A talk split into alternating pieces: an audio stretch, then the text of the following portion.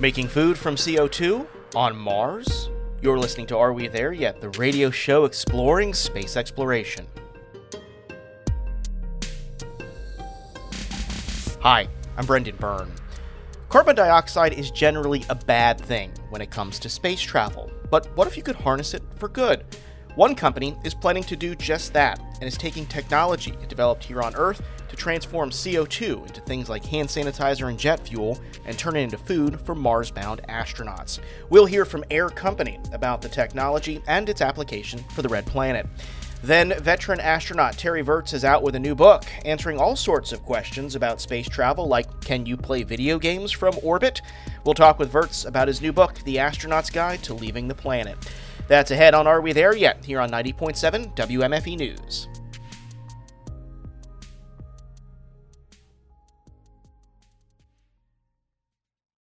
Carbon dioxide is generally a bad thing when it comes to space travel, but there are efforts to recycle it.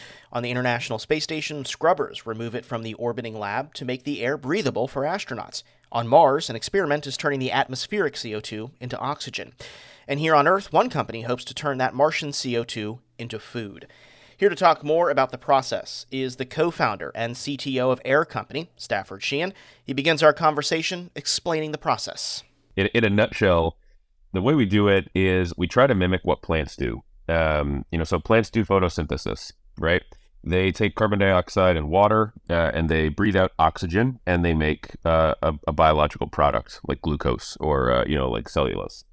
Um, so we take in carbon dioxide and water, and we output oxygen as well as our only emission, and we make a, a usable product. So the the way that we do that um, you know, is is mimicking photosynthesis because we know that photosynthesis is compatible with, uh, you know, Earth's geochemistry and all of the the things that have happened in the last handful of, uh, you know, handful of decades slash slash centuries um, with fossil fuels and the pollution that's happening with fossil fuels is really just taking the byproducts of old photosynthesis and putting them back in the atmosphere.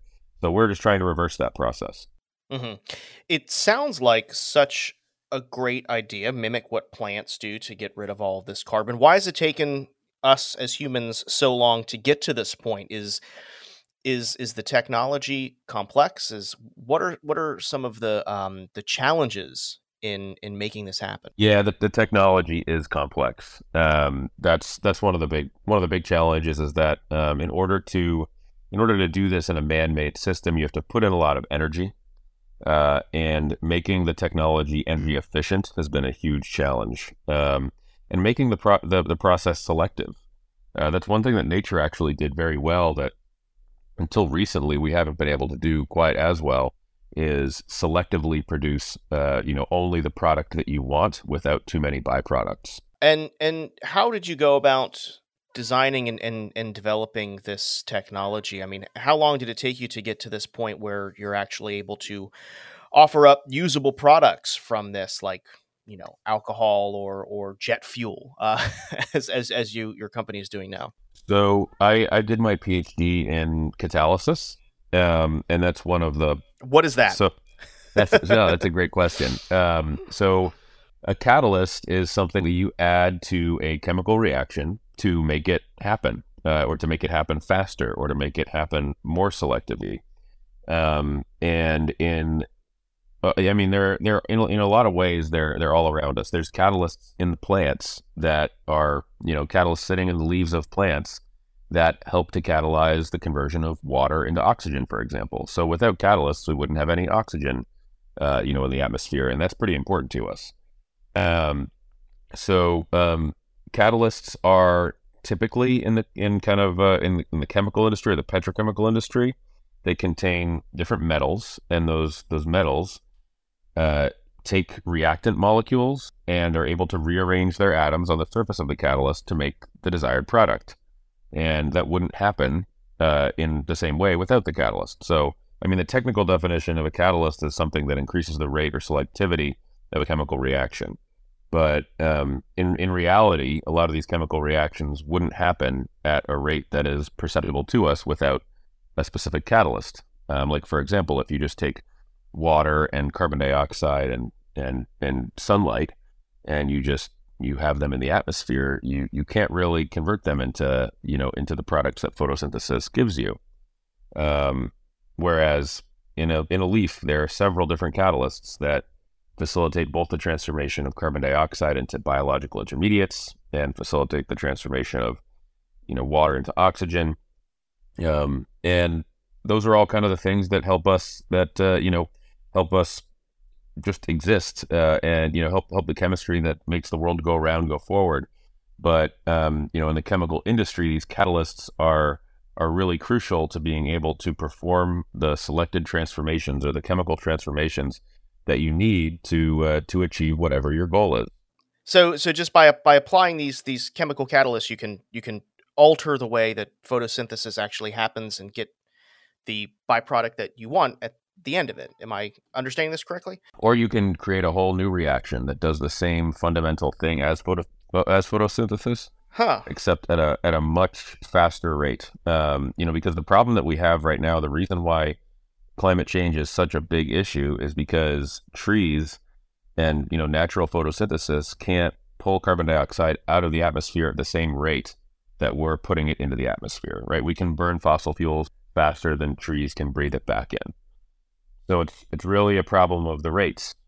Um, if you can make a man-made system that can pull that carbon dioxide back in and convert it into products or sequester it, uh, you know, in certain you know products that have a long-lived carbon life, or replace the products that we currently get from fossil fuels, um, then you could potentially solve the problem.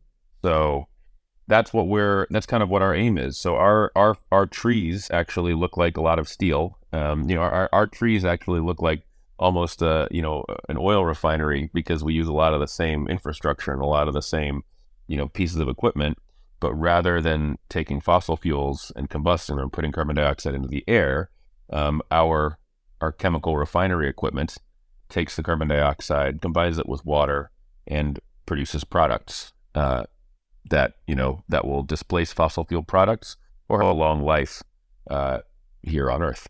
Obviously this has um, as you've been explaining, you know, uh, great resource for us here on Earth, but your company is looking beyond this planet um, with the uh, NASA's Deep Space Food Challenge. Uh, tell me a bit about how you're helping NASA out and and how this technology and this process might be used to help support humans living off of this planet.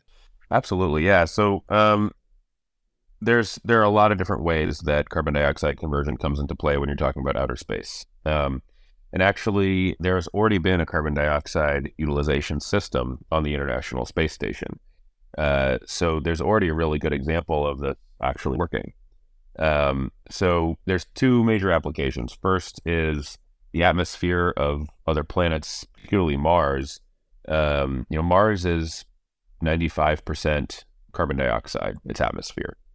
So if you can use the resources that are there on Mars to create things, it's much more energy and cost effective than having to fly them out from Earth.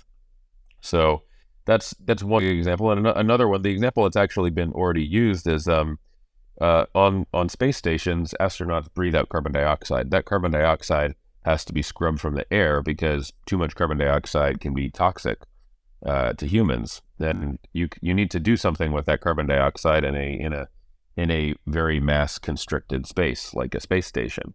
Um, and so they actually deployed a carbon dioxide utilization reactor that uh, harvested CO2 and produced methane and water um, on the International Space Station for a number of years. So there's already a good legacy of using carbon dioxide uh, conversion systems for space applications. And and how could your process be used for these space applications? I mean, is it is it similar to what NASA's using on the International Space Station, or are you thinking a little bit differently about how to how to utilize the the the carbon dioxide in the atmosphere of say Mars. It is it's similar in some ways to the way that uh, that it was utilized on the carbon dioxide was utilized on the International Space Station. Um, however, we don't make methane. That was the product that they were making. We make different products. So at, at Air Company here, we're, we're a power to liquids company. So that means, you know, methane is a gas, right? So they were making a gaseous product out of the carbon dioxide uh, that, you know, astronauts were breathing out. Um, they were also making water as a byproduct and harvesting that. Um, however, when you're making a liquid product, there's a lot of other things you can do.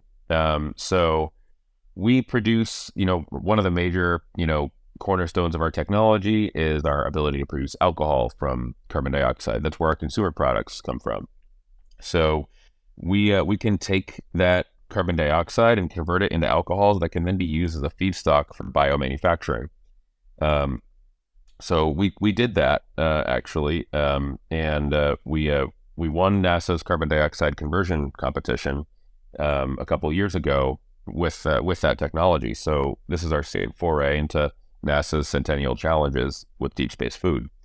Um, with deep space food, we're just taking the alcohols that come out of our reactor and we're feeding them to yeast. And so, very much like how you can take sugars, feed them to yeast, and make something like beer, you can also take alcohol and feed it to different types of yeast and go the other way, uh, make more yeast, make uh, things like single cell proteins. So, um, so that's what we did for the deep space food uh, competition. So, we we already demonstrated, um, you know, one technology for NASA in the CO2 conversion challenge, and um, here in the deep space food competition, we're we're demonstrating a second technology, um, and this is all kind of this all kind of comes from our ability to create clean enough liquids out of our reactor, or you know, out of our reactor with a relatively, you know, low impact purification step after, uh, clean enough liquids to drink. Um, you know, I mean, we we have uh, we have a, a, vodka product in in market that that you can go try at a lot of uh, bars and restaurants in Manhattan.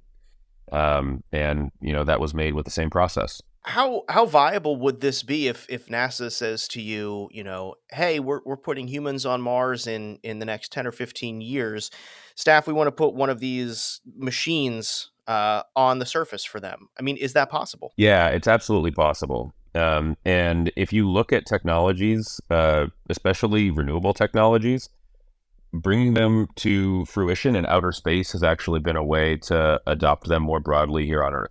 Um, solar panels are my favorite example.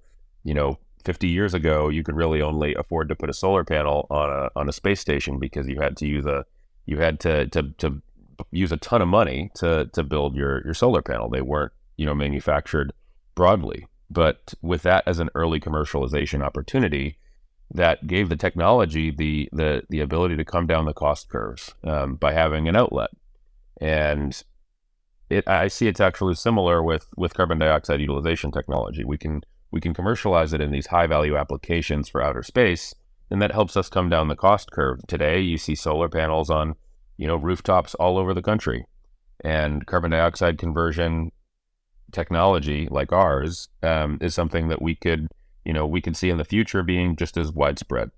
Mm-hmm. We've been speaking with Stafford Sheehan. He is the co founder and CTO of the carbon to jet fuel company Air Company and also a finalist in NASA's Deep Space Food Challenge. Staff, thanks so much for joining us. Hey, thanks so much for having me. The winners of NASA's Deep Space Food Challenge will be announced on May 19th. Still to come, a conversation with former astronaut Terry Virts about playing video games in space, sleeping in weightlessness, and all those other burning questions about space travel. That's ahead on Are We There Yet? here on 90.7 WMFE News.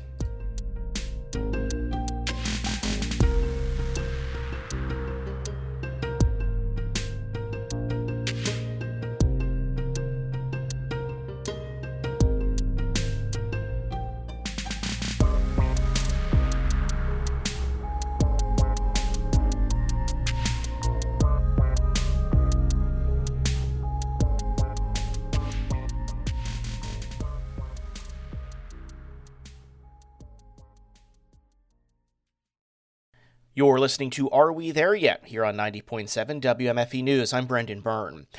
What's it like to sleep in space? And can you play Fortnite from orbit?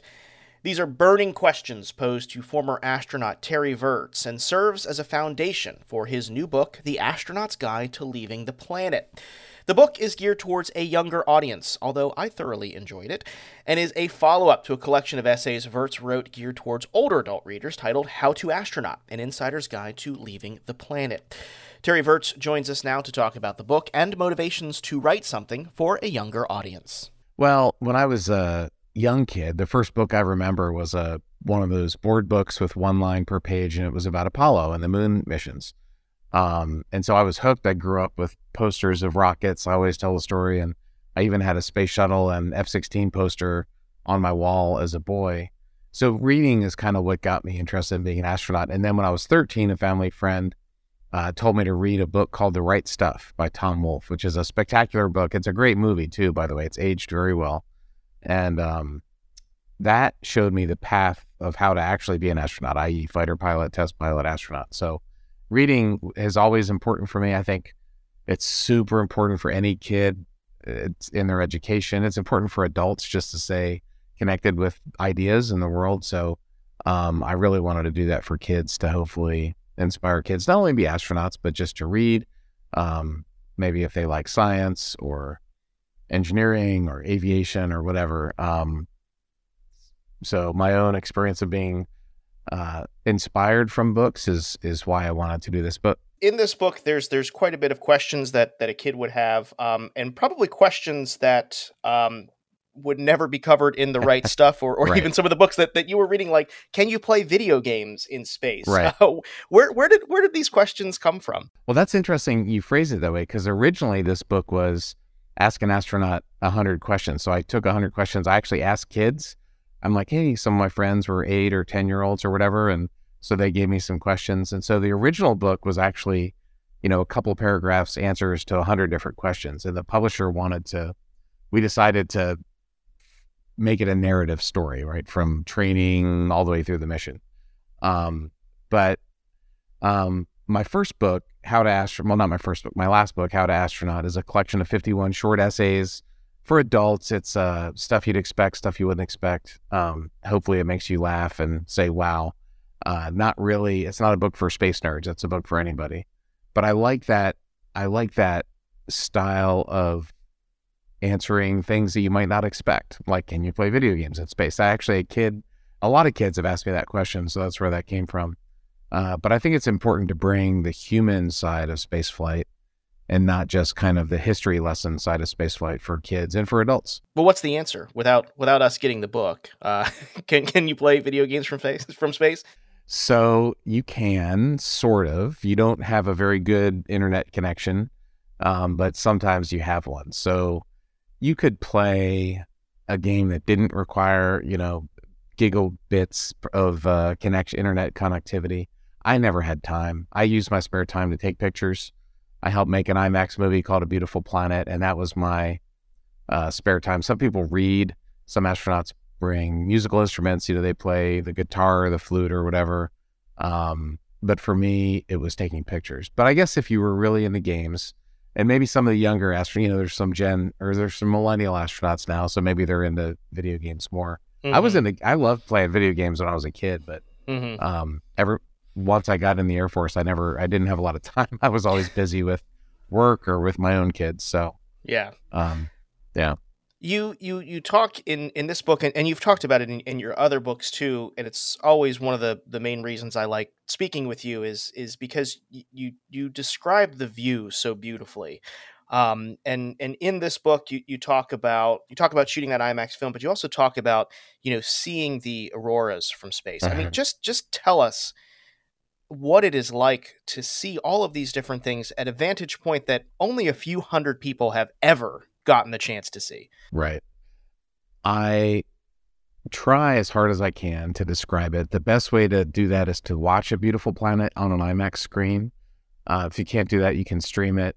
I, I, did a photography book with National Geographic called View from Above. Um, so there's pictures and there's videos out there, but and I do speaking where I where I show some videos of this to see the aurora, um, for me, the northern lights, first of all, were shocking. I've never seen them from Earth. and to see them from space is spectacular. They always look like a ghost because this thing would kind of just show up and you, with your eyes, our eyes are designed to work in black and white at night and color during the day, but you can still perceive some color. You can still see the green with your eye.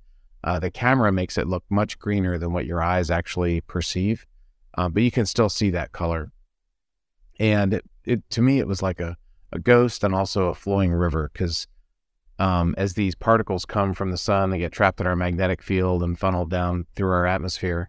It causes this green glow of plasma and, and also pink, and it moves in real time. So as you're looking at it, it's like a it's like a flowing stream or this flowing river of alien plasma. It's it's it's insane. And the southern lights that you see in the summertime, so May June timeframe, that's when it's dark in the south the southern magnetic pole is actually a lot closer to our orbit than the northern magnetic pole. So, where these solar radiation particles hit the atmosphere is actually where we fly, where the space station flies. And one night I remember flying through this thing and I just stopped. I turned off all the lights and I just floated there as we flew through this huge green and pink cloud that went up hundreds of miles above Earth. Um, it was, it reminded me of being in a Star Trek movie when they fly through the nebula, you know, minus the Klingons waiting mm-hmm. for us on the other side. It was yeah. a, you know, it was a, it was, it's just spectacular. Of all the things that I've seen, and there's a million spectacular, indescribable things, the aurora, they're either at the top or they're on the Mount Rushmore of the most amazing things that I saw in space. Yeah, you don't need video games when you have that view, right? I, so I don't want to go play solitaire on my iPad when I can go down to the cupola and look out the window. Exactly. One thing I noticed in this book, Terry, and and um, I know you and I have talked about this in the past, but I, I, found it interesting that it was in in this book was you talked about um, the risks of space flight and some of the tragedies that have happened. Um, why did you feel that that was important to include in in in this book for for young readers? I did because um, you know kids are a lot smarter than we think, and they understand things, and they ask the questions, they wonder like is it dangerous? I get asked this all the time. This is something that kids want to talk about. Um, I mean, God, given the news that we have in America with shooting, every kid now that's reading this book knows that they need to run and then hide and then fight. And, you know, they, they've learned things they should not have learned at a young age. And so um, the risks of spaceflight is something that a 10 year old or a 12 year old or 14 or six, whoever, this is, I think, a pretty wide range, age range book. Whoever's reading it is certainly able to, to understand that there's been a couple of accidents in spaceflight. Uh, this 35 year old enjoyed the book, so um, it's definitely a, a wide, wide range of, of people. Um, a, a, few other things in here, Terry, that, that I found were really interesting that I that I want to bring up is, and I've also talked to other astronauts about this, is sleeping in space. Um, yeah. I have I have heard from from astronauts that it's kind of the best sleep they've ever had uh, is when they're in space. Yeah. Uh, tell tell me a bit about because you got to sleep in, in kind of some some different arrangements on, on your different missions. What was it like right. actually getting some shut eye in orbit? My right, my first flight was on a space shuttle, and I was worried because I was a rookie. I didn't know if I'd be able to sleep in weightlessness or not, and it was crammed. There were six of us on the mid deck, which is I don't know, it's like the size of the bathroom in your house, or maybe like the master bathroom. No, it's not even that big. Anyway, it's not a lot of space, so you'd have to pick. Uh, the wall or a ceiling or something and clip yourself in the sleeping bag. And I, I was so exhausted. I just, I didn't need sleeping pills. I just was out. I, you know, I was like ready for bed. As soon as I closed my eyes, I was asleep. And then the alarm, like I needed an alarm to wake up. I didn't wake up on my own. On the space station flight, you have your own um, crew quarters, which is about the size of a phone booth. And that was even better because I, I didn't, clip my sleeping bag to the wall. I just floated. Um, and just sleeping in space was amazing. I could talk about this forever. I've, one of the things I would do at night, I took, I'm wearing headsets right now. So I take my, my headsets, plug it into my laptop. Um, and I listened to the Interstellar soundtrack for about a month, which was awesome. Uh, and then the Russians sent up some sounds from Earth. Their psychologists sent us like rain, waves at the beach, uh, jungle sounds with birds chirping, a crowded cafe, and everybody fell in love with those sounds. Um, so I went to bed for about a month listening to rain, which is great. You know, rain on Earth is great to fall asleep to, just soft, you know, not a thunderstorm, but soft rain. Um, in that month that I was listening to rain, I actually dreamt of Earth. And the whole rest of the time I was in space, I never either I just had dreams of just blackness or floating with asteroids, or it was always dark, black space. Um, but when I was listening to uh, rain, my brain somehow those neuron, the Earth neurons were firing, and I was dreaming of like earth nature, which is pretty cool. Finally, Terry, you know this book this book is geared towards towards younger readers. Um, these younger readers are going to have a far greater chance at going to space than than people of, of your age Than I and did, even yeah. people of my age. Yeah. Yeah. Um, you know what what is the outlook from from your perspective uh, for for the future of of this generation living and working in space? So I think, um, well, first of all, it's interesting to say this book is for young kids. I think it is, but it's the same questions that adults have. It's just the editors help me get the language down for the right age, and it's illustrated, but it really answers this similar questions to what I did in How to Astronaut. Um, but I think there were there are more different types of missions, like you just talked about the Ax Two private space mission, which is kind of funny because people would always say, Terry, when are normal people going to get to go to space? And now it's like, oh, okay, normal people can go to space. The kind of normal people that can write a check for $55 million finally can get to go to space. Whereas obviously the really abnormal, weird people like you who grew up in middle class America and, you know, had a government job for 30 years, normal people hadn't gone to space. So I always laugh at that. And do you get offended that people think that you're not normal? Well, I'm not actually, I'm not, I'm not normal. So I, I have no illusions that I am normal, but you know what I'm saying? It's not yeah. like, Yes. Yeah. like now that billionaires can go, finally us normal people can go to space. And so, um, or so there's really a couple different things that are happening now. It's not even the future, it's now. But those, the quote unquote affordable flights that maybe six figures, maybe low seven figures, um, are still expensive. And those are just, you just get a few minutes in space. If you want to get to orbit, it's going to be an eight figure ticket, I think, for the foreseeable future. We've been speaking with Terry Virts. He's a veteran of more than 200 days in space and author of multiple books, including The Astronaut's Guide to Leaving the Planet and How to Astronaut. Terry, thanks again for joining us. Thanks for having me on. This was a lot of fun. And we did speak to Virts about his earlier book, How to Astronaut, back in 2020. I'll post a link to that conversation on our website. Visit wmfe.org slash are we there yet. Well, that's going to do it for this week's show. If you're not already, be sure to subscribe to the show's podcast feed so you never miss an episode. Do that on NPR One, Apple Podcasts, Spotify, or wherever you get your podcasts. We've got more space coverage online. Visit WMFE.org. Are We There Yet is a production of 90.7 WMFE News with editorial guidance from Latoya Dennis. Support for Are We There Yet comes from our listeners. Until next week, I'm Brendan Byrne. Thanks for listening.